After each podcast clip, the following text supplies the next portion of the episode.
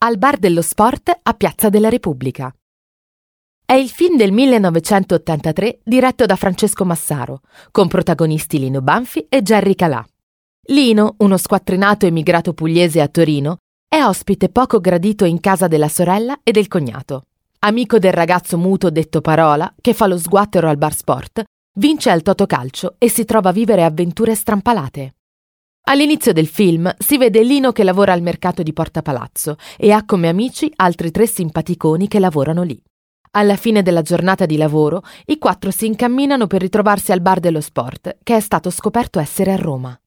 Elemento decisivo per trovare la location è stata l'insegna dell'enoteca DA MARCO, ancora oggi presente all'angolo tra Piazza della Repubblica e Via delle Tre Galline, sotto i portici a Torino. Attraversando Piazza della Repubblica, ossia il mercato di Porta Palazzo, Lino viene fermato dagli scagnozzi di Don Raffaele, uno strozzino che aveva prestato dei soldi a Lino, che non gli ha ancora restituito il denaro e che quindi gli cederà, per saldare il debito, la Fiat Uno del cognato. E proprio qui si ferma la macchina di Don Raffaele, dalla quale gli scagnozzi invitano Lino a salire.